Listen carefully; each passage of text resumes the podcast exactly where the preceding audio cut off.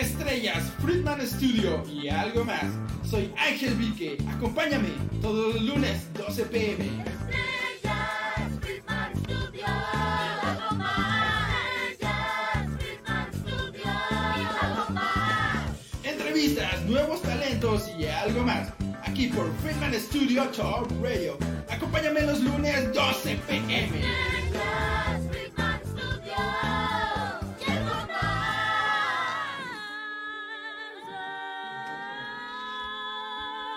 ¿Qué tal? Muy buenas tardes tengan todos y todas. Y por supuesto, muy buenas tardes a todas las personas que nos están viendo a través de Facebook, a través de YouTube, también a nuestros grandes radioescuchas de la aplicación FS Top Radio para Android y iOS.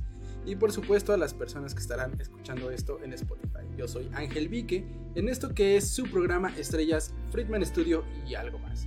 Y bueno, el día de hoy tenemos a un invitado muy especial que es nada más y nada menos que el buen Saúl de eh, Epic Graphics. Hola, ¿qué tal? ¿Qué tal? Cuéntanos, ¿cómo te encuentras el día de hoy en esta tarde muy calurosa?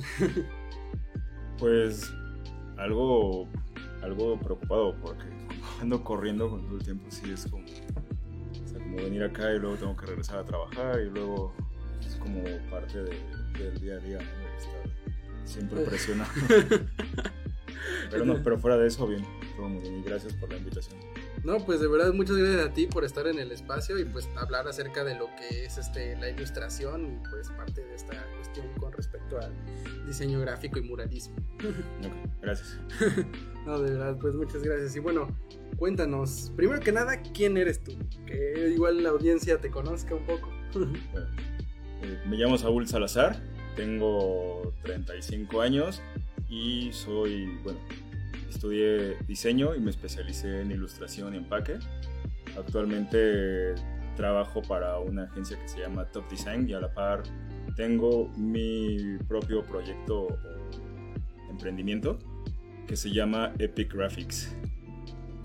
Vaya, excelente. Y pues justo hablando hoy principalmente de esto que es Epic Graphics, eh, pues claro que sí, ilustración y muralismo. Y bueno, hablando de esto, ¿qué es Epic Graphics? Bueno, Epic Graphics nace como un proyecto de ilustración, mm, bueno, más enfocado en ilustración. Eh, bueno, y posteriormente yo ya tengo un- algunos años trabajando con una agencia de diseño en cuestiones de empaque, de branding, imagen corporativa, editorial y, y demás.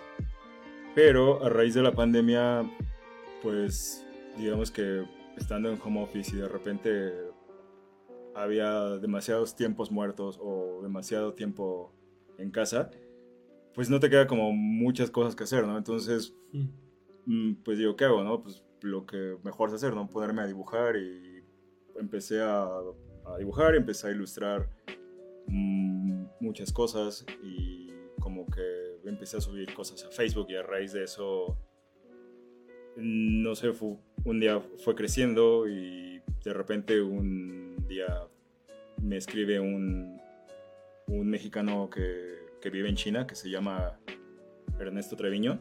Me contacta y me dice, oye, me gusta mucho tu trabajo, quiero que me hagas un- una propuesta de, de un mural para mi, para mi negocio. Entonces me dijo, pues la idea es como mezclar algunos elementos de la cultura china con elementos mexicanos. ¿no? Entonces, pues haciendo como una pequeña investigación, tomé como mucha inspiración de la parte de las artesanías y de los, de los alebrijes más que todo. E hice ahí una fusión entre el, zodiaco chino y, el, y los alebrijes de acá, ¿no? Y entonces como que, no sé, pues, a raíz de eso, pues empieza, este tipo me empieza a dar más trabajo, entonces empieza a publicar más cosas. Y un día también de la nada me escriben de la editorial de Penguin Random House. Y pues me dicen, ¿no? Como, oye, tenemos este proyecto de un libro ilustrado para tal persona, ¿te interesa o no? Y yo, pues claro, ¿no? Pues es como un, un crecimiento importante para, para tu carrera. Y como que a partir de eso, pues ya decidí como hacer todo más, más en forma, ¿no? O sea, sí tenía, tenía como antes de todo eso, O sea, la, parte, la parte de Epic sale de una marca que intenté hacer que se llamaba Epic Shed, pero pues obviamente como pues eso, eso tipo de digamos de palabras no las puedes vender como, como una empresa formal, ¿no? a Bueno, la gente o- le saca de onda. o, o tal, o tal vez sí se podría, pero pues ya tendrías que tener un, pos- un mejor posicionamiento, ¿no? Entonces, pues digo, pues vamos a hacerlo más amigable y vamos a llamarlo Epic Graphics. Y entonces, a raíz de eso, empecé a tomar el proyecto como más en forma, ya empecé a darle una, una identidad corporativa, ya tuve que darme, bueno, registrarme en Hacienda también ya como, como empresa. Entonces, sí empezar a, trabajar de, de esa forma. Y bueno, pues, pues a raíz de eso todo se fue dando y, y afortunadamente sí he, he logrado vivir como de, de esto que a mí me apasiona mucho y yo creo que es como pues algo que vengo haciendo desde niño, ¿no? Desde que, desde que tengo memoria. Y creo que eso es, pues personalmente es algo muy satisfactorio, ¿no? Poder como, como vivir y, y lograr muchas cosas a partir de lo, de lo que de lo que a ti te gusta hacer, ¿no? De, tu, de tu pasión. Vaya, excelente. Y también pues hablando justo de esta parte, que pues a fin de cuentas es algo que te apasiona, ¿no? Es algo que pues te ha llamado, como comentas, desde siempre. Y pues realmente creo que están pasando varios, varias imágenes de lo que es, es tu trabajo de ilustración. Y pues de igual forma se nota, pues, ¿cómo decirlo? El cariño, realmente la dedicación y por supuesto la inspiración que tienes para realizar estos trabajos que pues a ti te gusta mucho hacer. Y pues hablando de esto, o sea, comentas que desde niño, entonces, ¿cómo, cómo comenzó para ti esta parte de decir, sabes qué? Eh, me gusta dibujar, hacer esto, hacer imágenes, ilustraciones. Mm, Todo comienza porque mi mamá trabajaba en una biblioteca, que se llama Melchor Ocampo. Y pues mm, yo pasaba mucho tiempo en las tardes después de la escuela o casi todos los veranos en, en ese lugar. Y a veces, pues mi mamá me decía como, pues, pues, ¿qué hago como para entretenerlo? ¿no? Entonces me da, re- recuerdo que me daba hojas y unas hojas y crayolas y es como, pues, ya entre, entretente ahí con eso, ¿no? Pero creo que ahí también como que lo que me- sirvió como inspiración, pues es que tienes todos los libros a la mano, ¿no? Entonces tomas los libros del área infantil y como que dices, ah, esto me gusta, ¿no? Y lo, y lo intentas copiar o intentas, digamos, como, pues, no sé, o sea, como que empiezas a, a copiar, empiezas a aprender formas, empiezas a, a hacer cosas y de repente tú empiezas a hacer como también tus propias historias, ¿no? Tus propias ideas, tus propios personajes, tus propios, tus propios conceptos.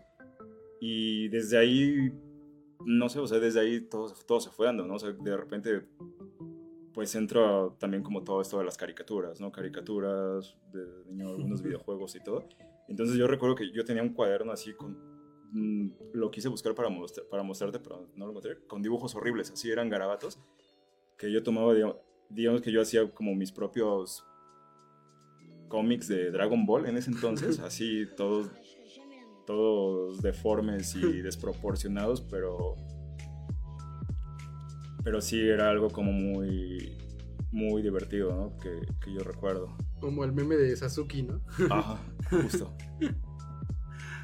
Y bueno, entonces a raíz de ello, como que tú, esto realmente ha sido desde, pues como comentas, ¿no? Desde que eres pequeño te gusta hacer todo, todo esto y por ejemplo a la raíz que fuiste creciendo, ¿tomaste algunos talleres o solo fue como lo que tú quisiste hacer por ahí? Pues, pues eve- eventualmente sí, tomé al- algunas, algunas clases. Mi mamá recuerdo que me metió unas clases de, de pintura de acuarela. Todavía tiene ahí guardada esa, esa pintura que hice en ese curso. Su orgullo. así, a mí no me gusta, la verdad, pero, pero ella la ama. Y también tengo un tío que, bueno, que en paz descanse, que él era un muy buen artista. Entonces, él fue como también de mis primeros acercamientos a, a esta parte de, de conocer técnicas, de, de mejorar el dibujo. Eh, tengo también como gracias a él algunas nociones de escultura y, y varias cosillas. Y pues también aparte él era como un, un entusiasta de los cómics, ¿no? Entonces tenía una colección enorme de, de cómics y pues yo pasaba mucho tiempo con él, ¿no? O sea, llegaba y ojeaba como todos los, todos los, montón de cómics que tenía ahí, tenía como un montón también de, de figuritas, tenía su, su casa estaba, bueno, sus paredes estaban tapizadas de, de pinturas y, y obra, obra personal. Entonces para mí sí era como todo eso una, un bombardeo de, pues, de información visual y un montón de inspiración, ¿no? Entonces, pues yo recuerdo que mi tío, yo le decía a mi tío, oiga, pues enséñeme a, o sea, yo quiero mejorar mi dibujo, ¿no? Y pues como vivíamos, vivíamos, este, no, no juntos, pero sí en, digamos, como en el mismo terreno, pues luego en las tardes eh, lo que hacía era pasar como tiempo con él y me, me ponía, digamos, como ejercicio, ¿no? Así, pues aquí tienes este árbol enfrente, ¿no? Entonces trata de, copiarlo y trata como de uh, utilizar esta técnica, utilizar este, este procedimiento, igual con, las, con la escultura, ¿no? También me enseñó alguna vez cómo va a armar las, digamos, las bases de, o sea, lo, que es la estructura principal, que es como ah, de alambre y, y algunas cosillas. Y pues, no sé, o sea, como que siempre quise, como también ya teníamos como muy claro que quería dedicarme a, esta parte de, bueno, como muchos, ¿no? De hacer cómics. Pero, no sé, como que como que me dio miedo, porque como que lo vi muy difícil y pues al momento de buscar la carrera pues elegí diseño, ¿no? Porque pues dentro del plan de, de estudios sí tenía como la palabra ilustración, dibujo y varias cosas. Eh, obviamente en la carrera pues sí te dan solamente como una, una embarradita y tú, tú ya, ya de ahí desarrollas y pues te vas hacia donde, hacia donde quieres crecer, ¿no? Y en mi caso sí fue como me, me clavé en la, en la ilustración. Y también pues tuve como, o sea, a raíz de que yo empecé a trabajar también como, el- digámoslo, mm, no sé cómo decirlo, como el... No, es- no es como una oportunidad, más bien tuve que aprender a, a aprender como otros estilos de, de ilustración, ¿no? Entonces, de- o sea, yo- porque yo era como siempre mis...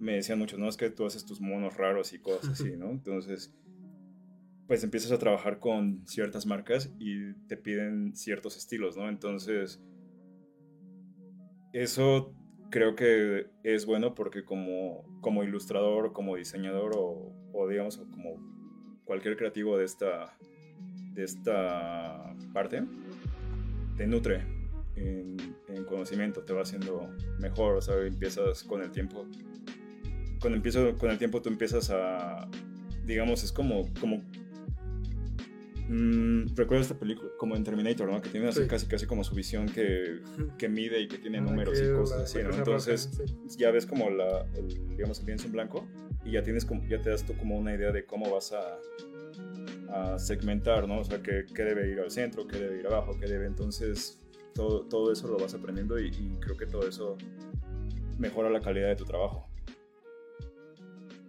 Oh, bueno, vamos con unos comentarios rápidos de Susana VP, el mejor. Y- Saludos, Susana. Saludos. Y bueno, justo hablando de esta parte, como dices, ¿no? Pues ahora sí que normalmente la carrera es como una embarrada, ya tú ves para dónde quieres irte o cómo, en qué lo vas a enfocar, ¿no? Entonces, ¿cómo fue tu proceso, por ejemplo, durante la carrera? O sea, ¿cómo fue tu experiencia ahí? Mm.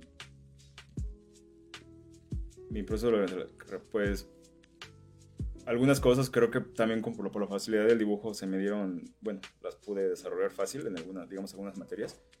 Y hubo otras como ya las partes, digamos, más técnicas, más mm, como de,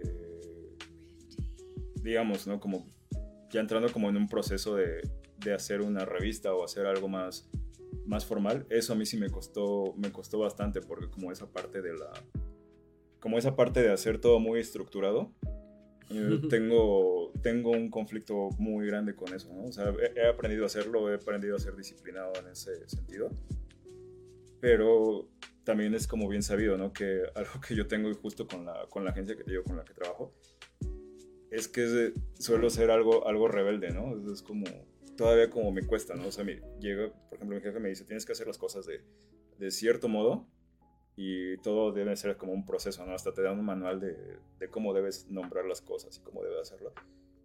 Y, y sí lo hago. Bueno, antes me costaba más, o sea, como que me decía, no, es que qué hueva hacer esto, ¿no? Y todo.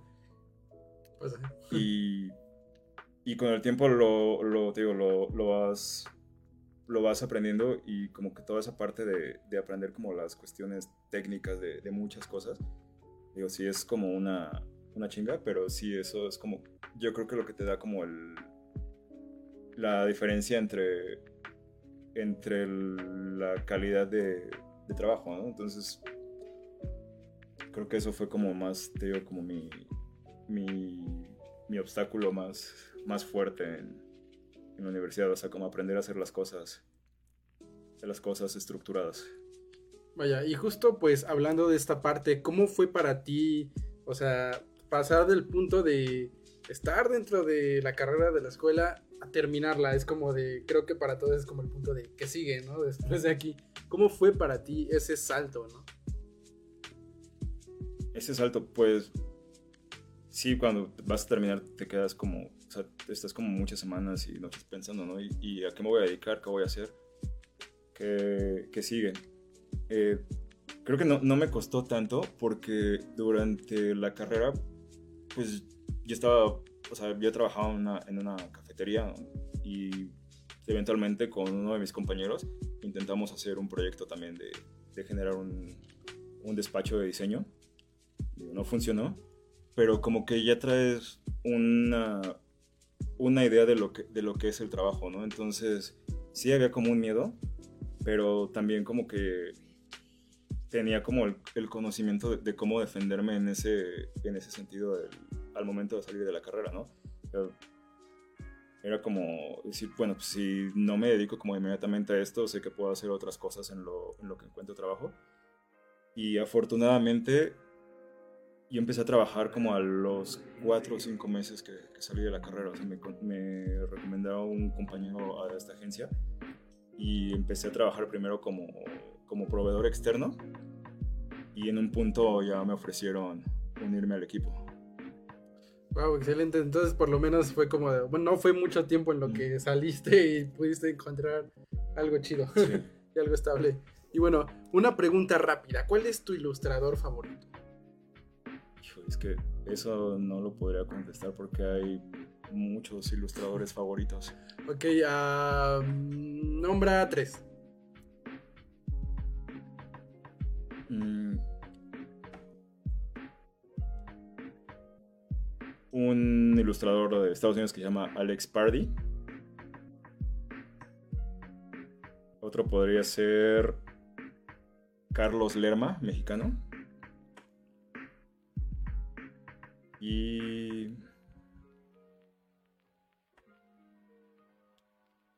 Y un un ilustrador que es como ilustrador arquitecto, pero que después se dedicó a la ilustración japonés que se llama Tsunomu Nihei. Tiene ahí como un estilo muy, muy oscuro. Vaya, y justo hablando de esto, eh, ¿cuál es tu mayor influencia a la hora de crear? O sea, digamos, este, por ejemplo, si las empresas te piden algo o tal cliente te pide algo. Pero digamos dentro de ti mismo, ¿no? Lo que imprimes por lo regular en tus trabajos, ¿cuál es tu mayor inspiración o influencia? Más que inspiración o influencia, creo que siempre yo tengo un proceso como de investigación, ¿no? O sea, tú me, digamos que cuando un cliente me pide un, un trabajo, yo les, les digo que sí me manden una pequeña descripción y digamos algunas referencias de algo que a ellos les, les inspire, ¿no? O, o que les dé como una idea de lo que están buscando y yo a raíz de eso, pues lo que hago también es como hacer mi propia investigación y ya le y les presento a los a los clientes como ya las las propuestas de- del trabajo y ya ellos deciden por, por qué camino se, se van, ¿no? Entonces, pues, digo, como inspiración como tal no, no hay, más bien es como un, un proceso de, de investigación y de, ahora sí como de prueba y error, ¿no? Así como de vamos, vamos, tra- vamos trabajando a la par con el cliente. Ok, vale, y justo hablando de eso, ¿podrías explicarnos más a fondo cómo es tu eh, la, la cuestión con la preparación y elaboración de un trabajo? Mm, Bueno, el proceso de trabajo digo, inicia como pues primero el, cont- el contacto con el cliente, ¿no? O sea, yo hablo con el cliente, ya cada quien pone sus condiciones. A raíz de eso, el cliente tiene que, tiene que mandarme, digamos, un, un brief, es, te digo, donde especifica como los objetivos de, de su proyecto, la inspiración, bueno, lo que lo inspira, lo que... Y el, bueno, lo importante es como el nombre del, del proyecto, ¿no? Y también como ciertas referencias de los alcances o a dónde quiere, o a dónde quiere llevarlo. Ya a raíz de eso, pues yo hago mi, hago mi investigación, hago como... Empiezo a desarrollar como primero ele- elementos visuales afines a lo, a lo que él me pide. Y de ahí yo comienzo digamos, a, a generar las propuestas, ¿no? Entonces llego como con, digamos, ¿no? Por ejemplo, con, con este, con este amigo de, de- de China, que me dijo que quería lo, la, o sea, fusionar la cuestión cultural china-mexicana. Entonces la- l- fueron tres propuestas, ¿no? Una fue, la, una fue basada en las artesanías, otro fue basado en, digamos, como en esta parte de- del grabado. Y la última fue en los alebrijes, ¿no? Entonces creo que lo que más lo, lo inspiró o lo que más le gustó fue lo, como lo de los alebrijes, ¿no? O sea, lo vio y sin pensar dijo esto.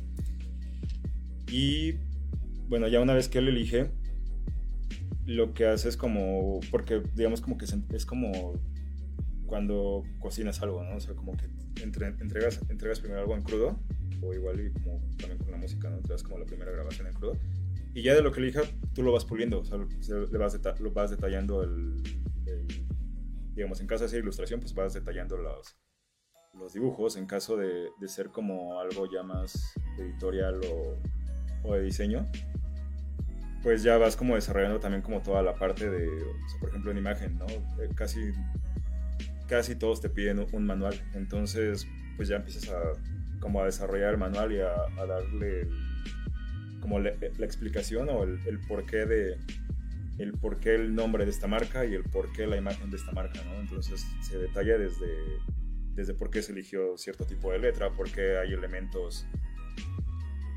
eh, en el, en el logotipo, por qué en tu, digamos, en tu papelería o en tu imagen corporativa, digamos, tiene como ciertos adornos, ¿no? To- todo eso se, se justifica y uh, al final se, se le entrega al cliente. Vaya, y normalmente cómo es esta pues cuestión de tratos con los clientes.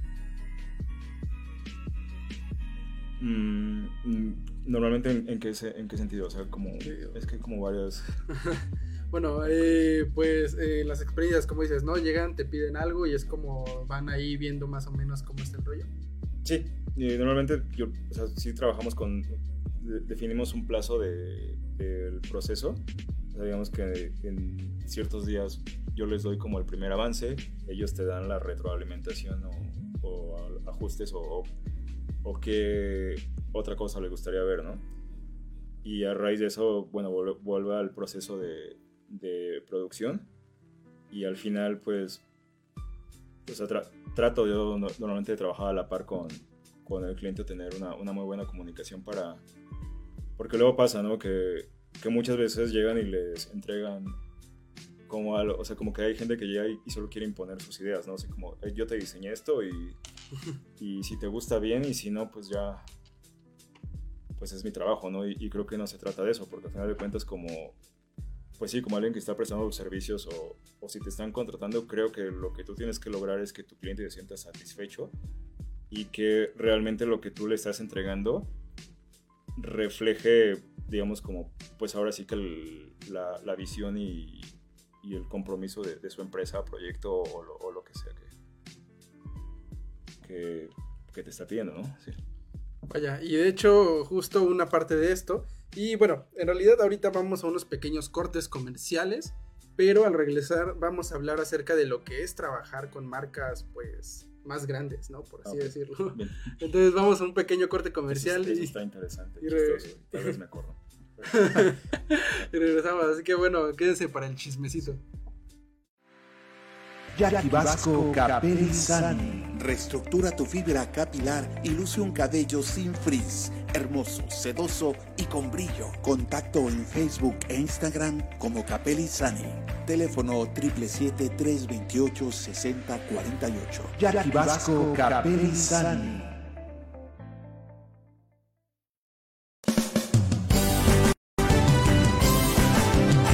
Friedman Studio, Academia de Canto Contemporáneo, Interpretación y Desarrollo Humano. ¡Lánzate ya! En Friedman Studio, tus sueños pueden convertirse en realidad si los deseas tanto como para ir tras ellos. No importa tu edad, rescata tu talento y brilla. En Friedman Studio nos especializamos en preparar y entrenar a verdaderos cantantes e intérpretes solistas desde nivel inicial hasta nivel profesional. Impartimos clases de lunes a sábado en sesiones personalizadas o abiertas, en modo presencial o en línea, completamente en vivo. Friedman Studio apoya tu talento. Nuestros precios se adaptan a tu bolsillo de acuerdo a la modalidad y número de clases mensuales que tú elijas. Agenda tu clase muestra sin costo y conócenos. Nuestra metodología, entrenamiento y técnica vocal interpretativa se enfoca y adapta a todos los niveles y géneros musicales.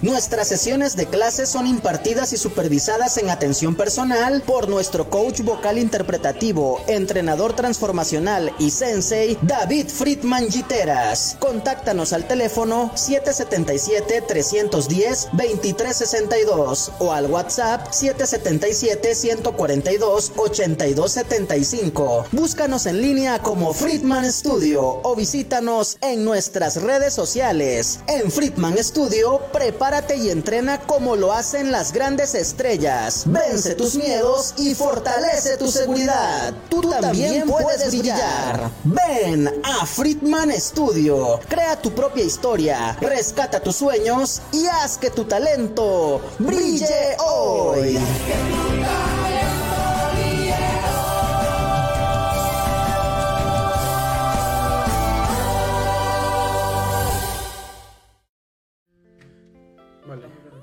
¿Qué tal? Muy buenas tardes, sigan teniendo, por supuesto, claro que sí. Este, muchas gracias. Continuamos con la entrevista eh, del día nada más y nada menos que Saúl de Epic Graphics. Y bueno, eh, primero que nada, un pequeño anuncio este, por parte de Fundación Máquina de Sueños que se solicitan donadores de sangre.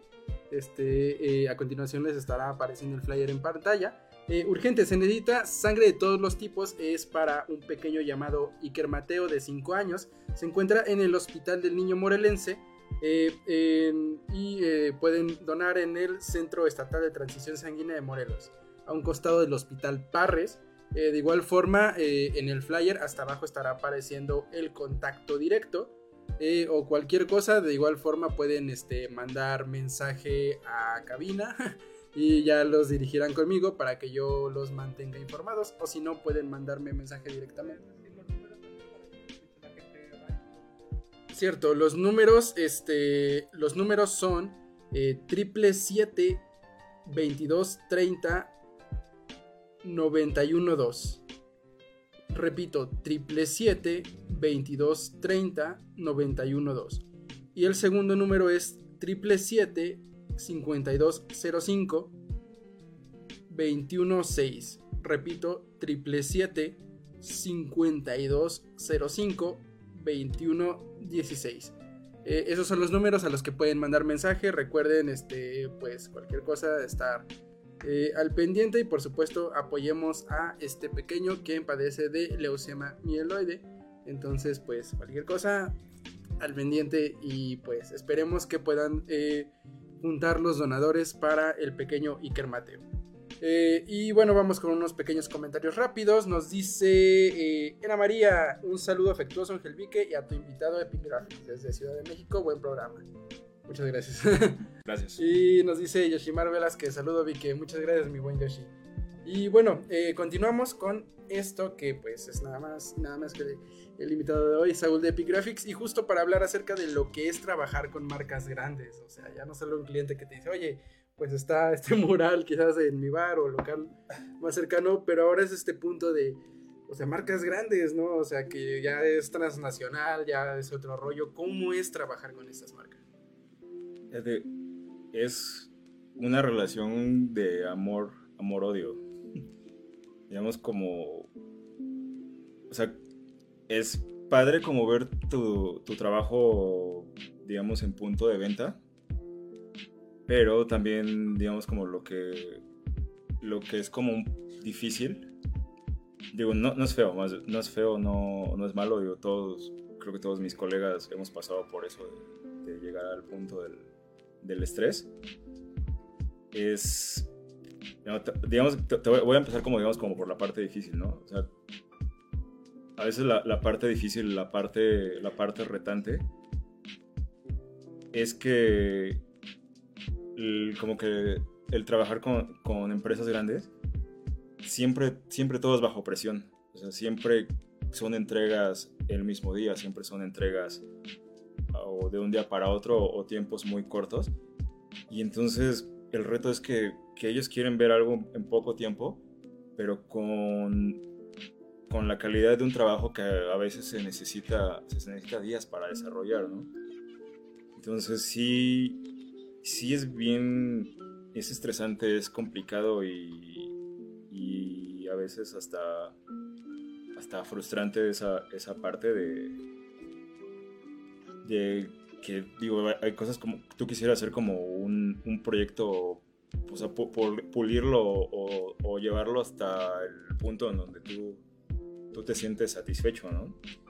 Entonces creo que también ahí es donde la parte difícil es como aprender a separar esa parte de, del ego a, a lo que tú, o sea, la, la parte de tu ego a lo que el cliente te pide, ¿no? Entonces creo que cuando empiezas como a separar esa parte, sí, el- digamos como que el proceso de trabajo empieza, empieza a fluir, ¿no? Porque ya, ya lo estás viendo más como una, como digamos como el- que tú tienes que mm, solucionar la, la necesidad del cliente, por así decirlo. Y entonces, cuando tú, cuando tú aprendes que el trabajo que estás desarrollando es para alguien y no para ti, el- como que la, tu perspectiva de, de trabajo cambia muchísimo. Entonces, empiezas a, a dejar de, de presionarte tanto, empiezas a dejar de frustrarte tanto.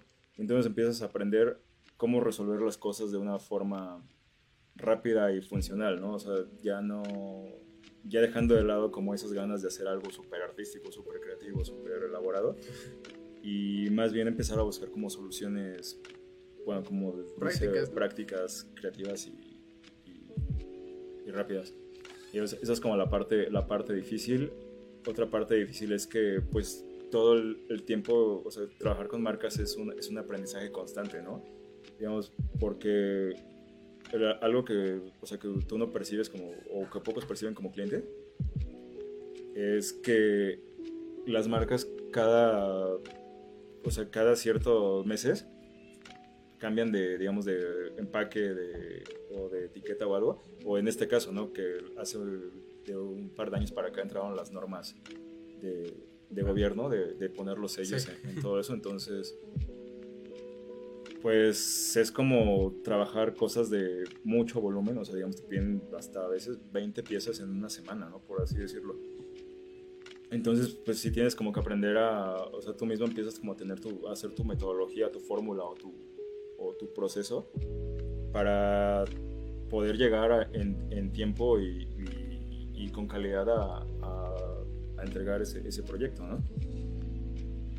Y te digo, o sea, vas aprendiendo, o sea, empiezas a aprender como cosas técnicas, empiezas a aprender que, que los empaques necesitan, digamos, cierto proceso de impresión también, ¿no? Que, que eso sí fue algo, algo como que, que fue como muy contrastante en la carrera, ¿no? O sea, no, no me refiero a que haya tenido mala, o sea, malas, malas enseñanzas durante la carrera, sino los procesos son diferentes, ¿no? O sea, ya como digamos, el imprimir un, un flyer o algo, un póster, no es el mismo proceso que lleva el hacer una etiqueta, ¿no? Sí lleva como un proceso más complejo porque entran pues algo que le llaman tinta directa, ¿no? O sea, ¿cómo, cómo decirlo? Es normalmente como en las, en las imprentas normales bueno, eh, digamos como locales, pues las máquinas imprimen como todo, o sea, como que avientan todas las tintas al mismo tiempo, ¿no? Entonces van, van haciendo, digamos, el, el impreso, la imagen, de forma uniforme. Y al momento de que tú lo mandas, digamos, como a, a- a prensa industrial, pues tú tienes que hacer como una separación de tintas, es decir, el, tu documento queda como una especie de rompecabezas, de que va un verde por aquí, va un rojo por acá, va todo, entonces no tienes como ese chance de, de mezclar las, las tintas, y es como lo que lo vuelve complejo, ¿no? Entonces digo, eso lo, eso lo aprendes ya hasta que trabajas en, en ese campo. Otra cosa es como te digo, lo, lo de las especificaciones como de, o restricciones, como en este caso las de gobierno. También o sea, aprendes que todo, todo, todo lo que lleva un empaque tiene un porqué, todo está justificado, todo tiene una medida, todo tiene un, un, un proceso bastante estructurado. Eso es como, digo, la parte, es como la parte, digamos, sí difícil de aprendizaje y, y- y retadora de, de trabajar con ciertas marcas. Y la otra parte, la, o sea, la parte buena es que, pues sí, aunque de repente si tienes como proyectos que digamos que te limitan, de repente llegan otros en donde te dan como mucha libertad de, de que tú puedas, digamos, ahora sí que explotar la idea que traes, ¿no? Eso se refleja mucho como en empaques de edición especial, empaques que requieren como de mucha ilustración. Eh, por ejemplo, había un proyecto que fue justo con los que yo empecé cuando entré con la agencia, que era de un, de un producto que se llamaba Chao. Chao era un producto de para, para niñas, de, pero como cosas de belleza para niños, como para fijador para el cabello, cosas para, para el cabello en general. Y ese era un proyecto, sí fue un proyecto muy divertido porque pues, prácticamente era como desarrollar el... O sea, ya, ya tenían un personaje y era como, pues ahora sí que darle otro contextos diferentes al personaje, ¿no? O sea, como a veces tenía que ser Chao en la playa, a veces Chao en, en invierno, Chao en, en cositas, Chao hacer como... Hubo un tiempo donde se hizo un cómic, un, un pequeño cómic que venía con el, con el producto y esos, esos proyectos son, son bastante divertidos, ¿no? Son como...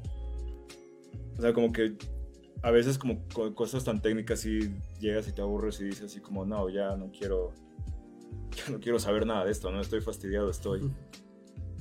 Como que te satura y como que de repente llegan, te llegan estos proyectos como más creativos, más de dibujo, más ilustrativos y...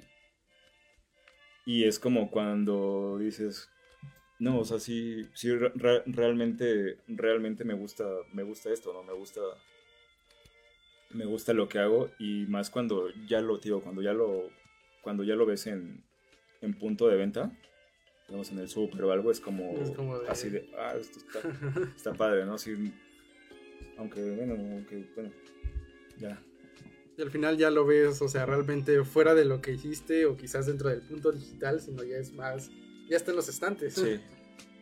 Y bueno, también hablando de esta parte, eh, dentro de estos trabajos tienes tú algunos colaboradores, o sea, dentro de esta experiencia con marcas grandes ha habido colaboraciones.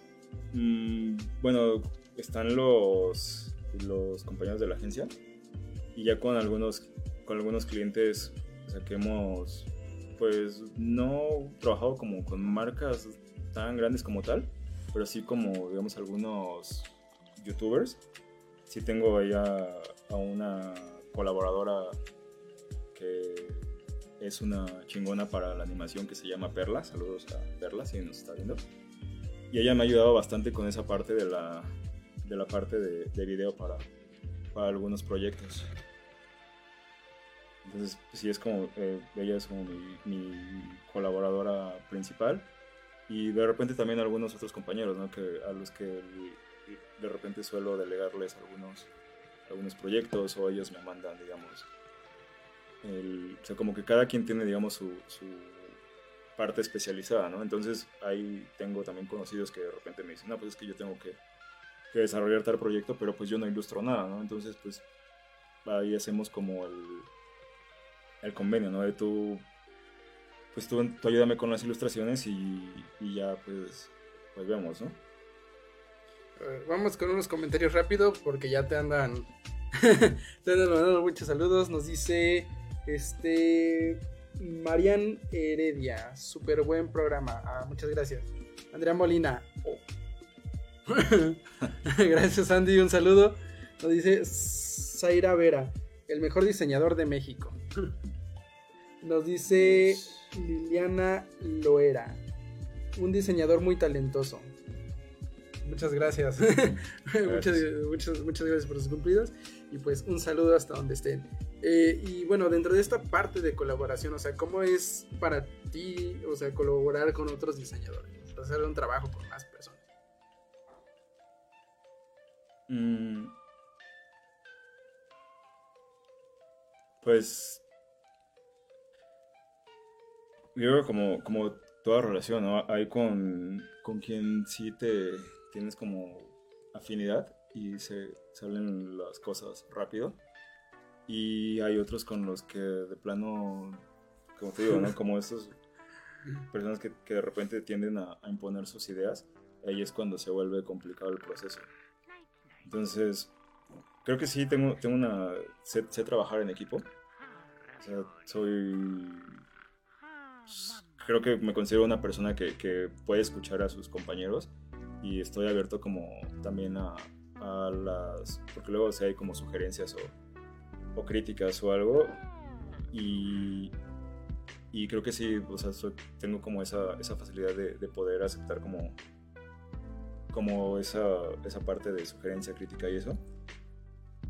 Y no sé, creo que en general muy pocas veces he tenido como conflicto con, con otros diseñadores o con, o con compañeros, no sé, muy, rara vez. Vaya, y bueno, como dices, ¿no? Siempre, bueno, luego a veces existen las personas que, pues básicamente, o se quieren imponer o más allá, y pues luego congeniar realmente tanto en organización y en ideas luego llega a ser creo que difícil gen- generar. ¿no? Sí, en general, pero fíjate, ahí es como un, un tip que, ¿no? que yo también luego les doy. O sea, pues tú sigue y, o sea, sigan ahí, díganse lo que se tengan que decir, ahí síganse peleando, pero eventualmente van a llegar a un punto en donde van a coincidir.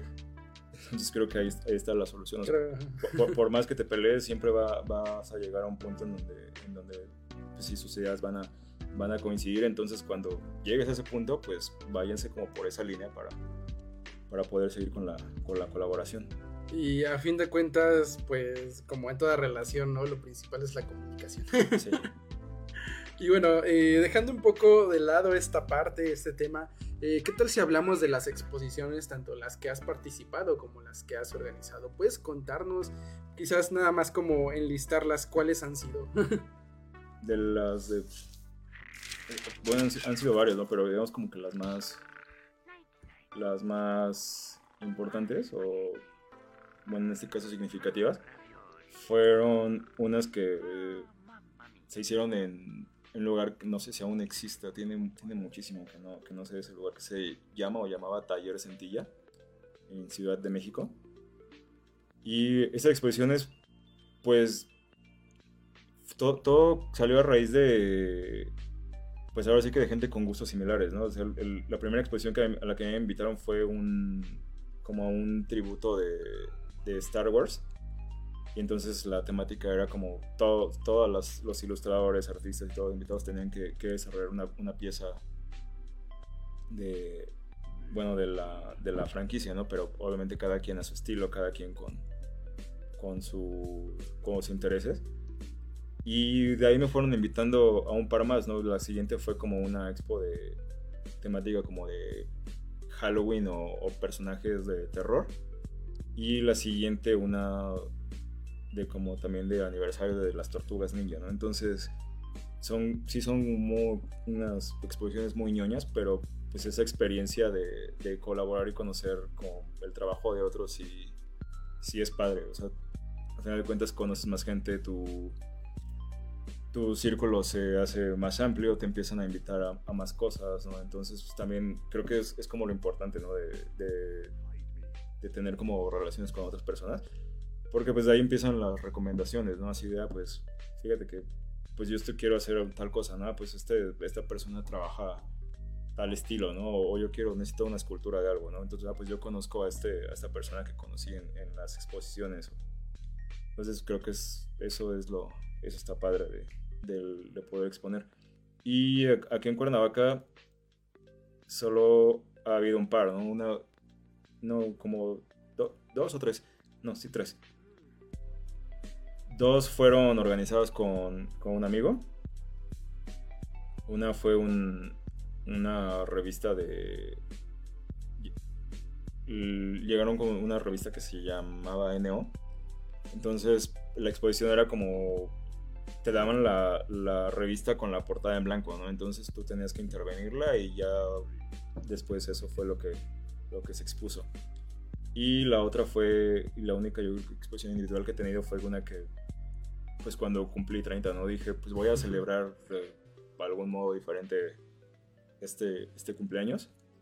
Y organicé la, la exposición, ¿no? Para, se llamaba Horribles 30, de hecho, ¿no? Entonces sí era como una, una recopilación de, sobre todo más, esa ya como cosas más personales, ¿no? Como ya dibujos, dibujos ahí medio, dicen, dicen mis amigos y conocidos, ¿no? Así como tus, tus dibujos satánicos, es como el, iba, más enfocado eso, ¿no? Como el, y aparte, algo que tenía, algo peculiar de esa exposición es que todo, todo lo que yo expuse eh, en esa ocasión, todos esos dibujos fueron dibujos que yo hice en el lugar donde. O sea, porque. que hice en el lugar donde. donde, donde fue el evento, ¿no? Bueno, no era un, una cafetería algo conocida que se llamaba El Artista Frustrado acá en Cuernavaca. Entonces, pues yo pasaba mucho tiempo ahí y ahí dibujaba y, y- y fue como esa. como creo que sí fue como simbólico, ¿no? Hacer la- lo que se creó aquí exponerlo aquí por un motivo. Vaya, hablando en un punto personal, recuerdo que es que es que es divertido porque es chido. A mí me pasaba, por ejemplo, antes, ahorita quizás ya no lo practico mucho, pero me gustaba ir a dibujar a un bar, tomar una cerveza y estaba haciendo algo. Luego dibujaba caricaturas en una servilleta o memes. Ah, sí, e- eso, eso es muy, sí es muy divertido. Bueno, digo, creo, creo que tú, tú me entiendes, ¿no? Es como, Sí. Como esa parte a veces que, no sé, a mí, me, a mí me gusta pasar tiempo solo, ¿no? Entonces, era como, eso para mí era como, pues, un, mo- un momento para mí, ¿no? O sea, como un momento que puedes estar solo, o sea, puedes estar dibujando y al mismo tiempo estás como, como pensando, pues creo, creo que eso te ayuda, ¿no? Porque también como que piensas muchas cosas de, de tu vida y como que ya esos, esos espacios ayudan a, a tener una idea mejor de hacia dónde quieres, quieres ir, ¿no? Con tu trabajo o, o en general. Sí, así es, la verdad te ayuda mucho a despejarte y de hecho también es una recomendación, ya sea que les guste ir a alguna cafetería, un bar, pueden estar tranquilos pues dibujando un rato y pues echándose también algo rico, quizás tal vez hasta comer, ¿no? Sí, Y bueno, sí, sí. hablando de esta parte, eh, ¿cómo ha sido tu experiencia en las, ex- en, la- en las exposiciones que has tenido? No sé, por ejemplo, eh, la de Star Wars, ¿no? Que fue en Ciudad de México. Pues digamos que la primera experiencia fue como, pues yo no, no me creía como lo suficientemente bueno para que me invitaran a cosas así. Y hasta la fecha todavía me pasa eso, ¿no? Como que de repente como que no me creo algunas cosas. No sé, siento que, siento que también eso es como,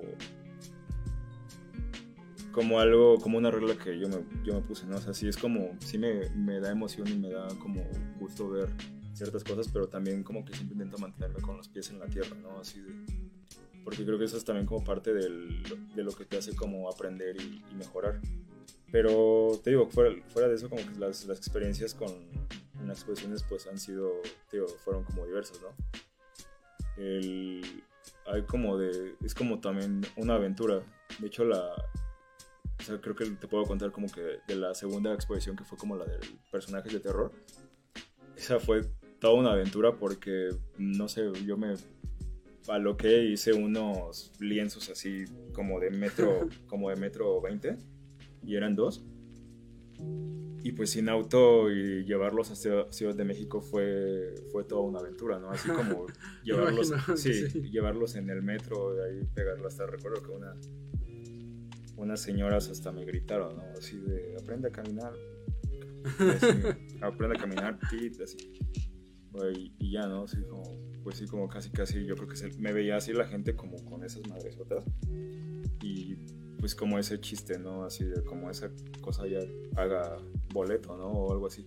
Entonces, como eso, eso fue una, una experiencia muy chistosa, ¿no? Como cruzar, cruzar Ciudad de México cargando dos lienzos que, pues aparte, era, la primera vez que yo hacía algo así. Entonces, como que, no sé, o sea, yo llegué a una, llegué a una carpintería y le, di- y le dije al carpintero, "Há- hágame dos, dos bastidores de, tal tamaño. Y pues como son cosas que no sabes y ya cuando sea, cuando montaron los digamos las, las piezas pues pesaban muchísimo porque me, me dieron una madera muy pesada entonces pues imagínate no llevar todo eso sin auto Ciudad de México por el metro Sí, sudando, los así. cargando, sí, está. Mucho Y- ejercicio. Qué bueno que hay CrossFit, ¿no? Sí. No, todavía, todavía no había en ese entonces.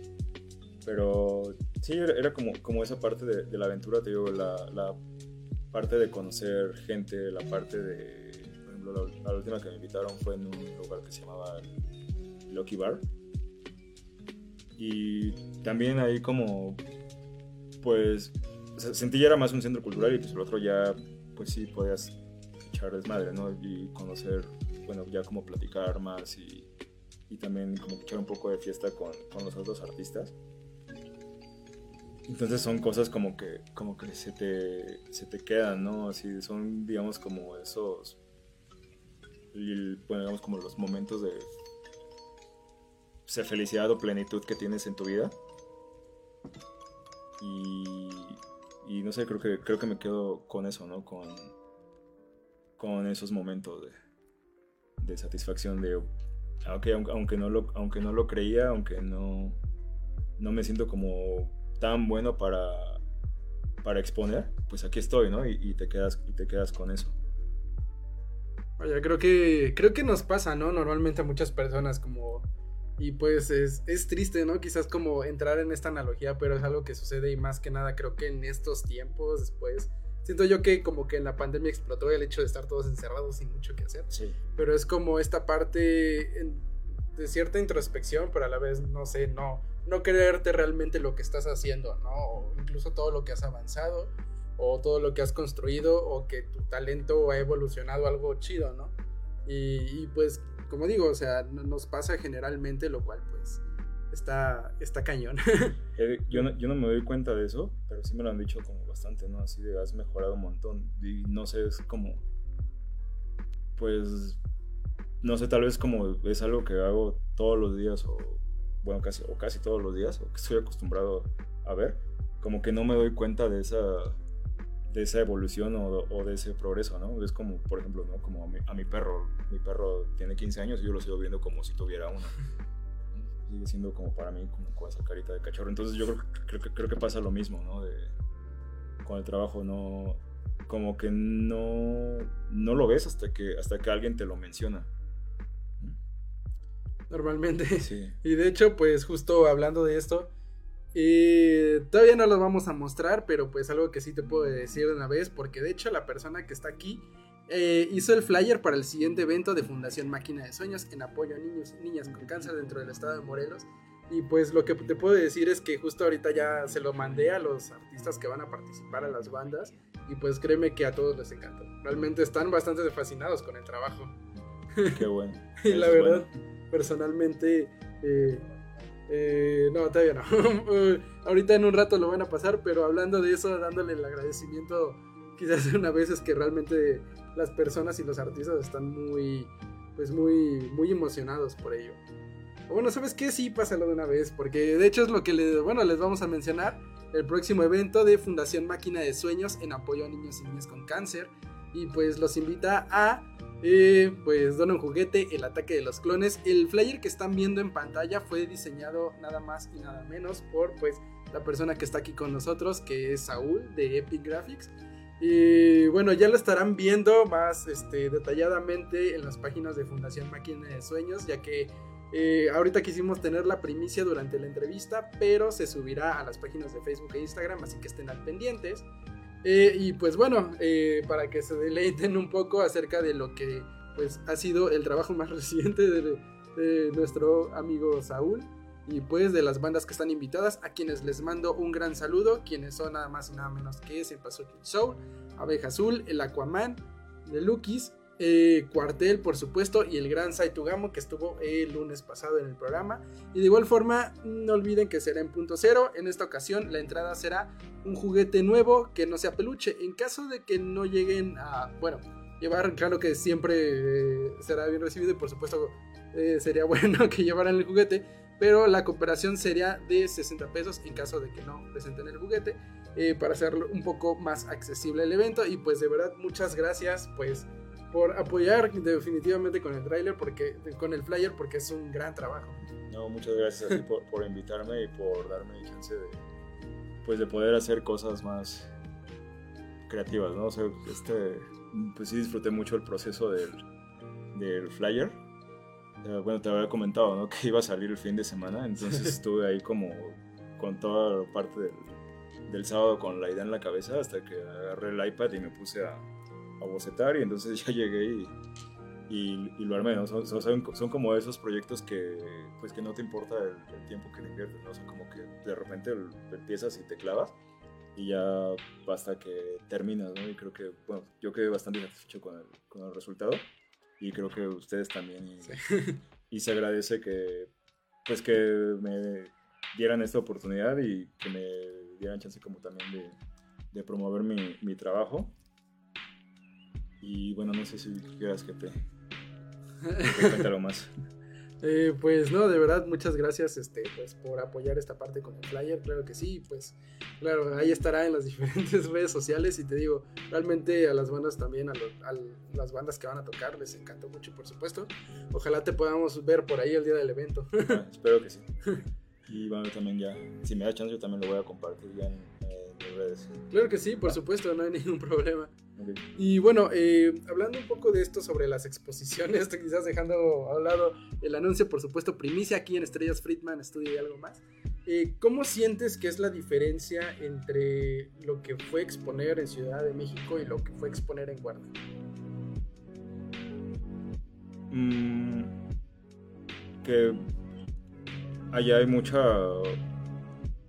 mm, creo que la, diferencia es que pues sí, allá hay como más, cultura de, de, la, de la exposición, ¿no? O sea, es como más, o sea, como que la gente tiene más, más interés o está más acostumbrada a asistir a este tipo de eventos.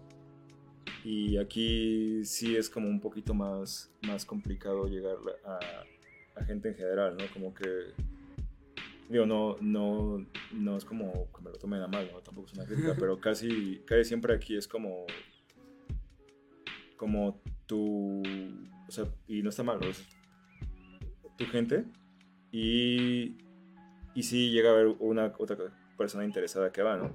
Entonces, y, y es, y, es satis- y es satisfactorio, ¿no? O sea, como que llegue gente que tú no conoces y te diga, oye, me gusta mucho lo, lo que haces o, o que te feliciten por ello. Sí, está, está bien padre. Mm, por ejemplo, hubo un evento una vez, no sé si conociste los rapidines de Cuernavaca. Creo que no. Bueno, era, era un evento que organizaba una amiga, que era como dibujar al momento lo que te pidieran. Y bueno, sí, hu- había, había bastante, o sea, siempre hubo como bastante gente en esos eventos, pero justo el día que a mí me tocó, casi no llegó gente. O sea, fueron solamente algunos amigos y, y- y ya. Y sí llegó una- también una persona que, o sea, personas, llegaron como otras personas que no, que no conocían y, y que se dedicaban como a, o sea, ellos como, como coleccionaban todo, todo lo que salía de, eso, de esos eventos, ¿no? Y pues ya cuando yo le entregué su pieza, porque te dan como 20 minutos, media hora para, desarrollar algo, me dijo, pues quedó fascinado con, con lo que yo le había entregado, ¿no? Y me dice, es que no puedo creer que me hayas hecho esto en, en media hora, ¿no? Está, está muy, muy detallado, muy... Entonces como que eso, cuando alguien te dice, o sea, alguien que no conoces o alguien nuevo reconoce tu trabajo, sí, se, sí te da como una, una gran satisfacción, ¿no? Porque es como saber que estás haciendo las cosas bien. Obviamente también hay que agradecer como a todas las personas que siempre están detrás de ti, que, que, te han apoyado, que han, o sea, que han conocido, pues, que han conocido todo tu proceso, ¿no? En este caso, pues, pues amigos, mi, mi familia, mis amigos y, y todas esas personas que, que han estado como pendientes del proceso, se les, se les agradece bastante también de, de que no te, no te dejen. Vaya, excelente. Vaya, es, es- es algo, es algo bastante hermoso, un gran mensaje. Y bueno, hablando también de esto, ¿cuál es el aprendizaje que te has llevado en tu participación en estas exposiciones? El aprendizaje. Pues por mi personalidad, yo creo que socializar. Sí, no soy muy malo para socializar, entonces como que también ese es un ejercicio interesante.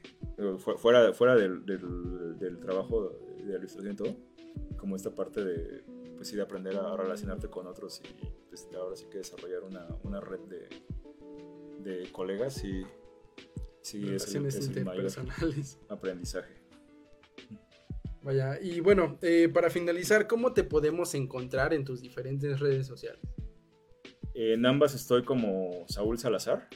Eh, mm, bueno, no sé si las van a poner aquí porque está medio complicado. El, Sí, el de, sí, Insta- la- el de Instagram sí es, casi nunca me encuentran porque ahí hice un rollo. Sí, bueno, Pero- igual las estaremos dejando por, por los comentarios de, de la transmisión de Facebook y de YouTube, así que si quieren checarlo, para darle un vistazo. Y también, bueno, por supuesto, este, bueno, la, la otra cuenta que está un poco abandonada. ¿no? Ah, la cuenta, sí, Epic Shit es un proyecto que empezó justo también en la pandemia con, era pues, prácticamente me- playeras y algunos impresos de, de mi trabajo.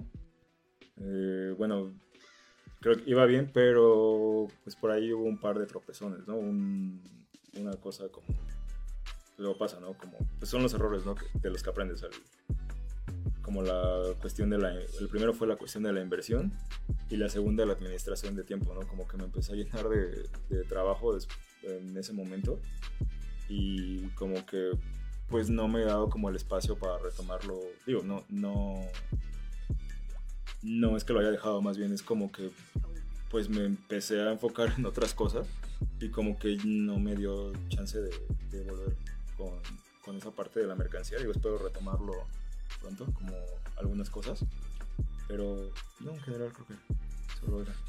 Vale, perfecto. Y bueno, pues muchas gracias por estar en el espacio el día de hoy, por apoyar con el flyer y pues compartirnos acerca de lo que es la experiencia como ilustrador, diseñador y muralista.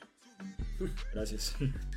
Muchas gracias y pues muchas gracias a todas las personas que estuvieron viendo el en vivo a través de Facebook, YouTube, en nuestros grandes radio escuchas de FS Top Radio para Android y iOS y por supuesto a las personas de Spotify. Yo fui Ángel Vique en esto que es Estrellas Friedman Studio y algo más y pues un, un agradecimiento especial otra vez a Saúl, a Saúl Salazar que estuvo con nosotros para hablar acerca de lo que es Epic Graphics. Sí, entonces nos estamos viendo en un próximo programa. Un gusto. Estrellas, Friedman Studio y algo más. Soy Ángel Vique. Acompáñame todos los lunes 12 pm. Estrellas, Friedman Studio. Algo más. Estrellas, Friedman Studio. Algo más. Entrevistas, nuevos talentos y algo más. Aquí por Friedman Studio Talk Radio. Acompáñame los lunes 12 pm. God.